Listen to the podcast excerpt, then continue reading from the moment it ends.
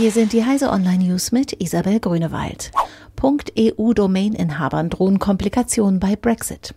Mindestens 300.000 .eu-Domains sind von Großbritannien aus registriert. Das European Registry of Internet Domain Names gab jetzt für den Fall eines ungeordneten Brexit bekannt, dass .eu-Inhabern von der Insel danach nur wenig Zeit zur Reaktion bleibt.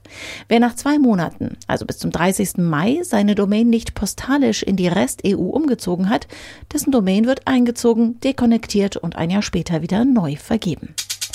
Staatsanwaltschaft ermittelt wegen Apples FaceTime Lauschbug. Ein Fehler in Apples Gruppen FaceTime-Funktion in iOS 12 ruft nun die New Yorker Staatsanwaltschaft auf den Plan. Sie will Apples Umgang mit der Softwarepanne, durch die unter Umständen ein Anrufer dem Angerufenen zuhören konnte, noch bevor dieser den Anruf annahm, untersuchen. Zuvor hatte es Medienberichte gegeben, wonach ein Teenager und seine Mutter bereits vergangene Woche versucht hätten, den Konzern auf den Fehler hinzuweisen. Sie seien aber an mehreren Stellen nicht weitergekommen. Apple hatte erst Dienstag zu einer radikalen Lösung gegriffen und die Funktion für Gruppenanrufe in FaceTime schlicht deaktiviert, nachdem das Problem über Twitter und Technikblogs bekannt wurde. Schluss für Google. Im Dezember kündigte Google das Ende von Google Plus an. Nun hat das Unternehmen einen detaillierten Zeitplan zur Schließung veröffentlicht.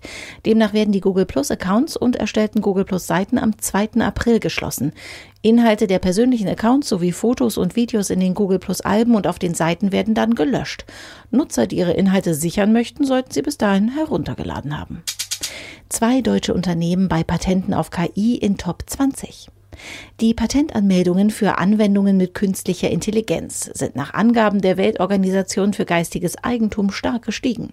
Mit Siemens auf Platz 11 und Bosch auf Platz 19 spielen zwei deutsche Unternehmen in der Top-Liga der aktivsten 20 Unternehmen mit, wie die UN-Organisation berichtete.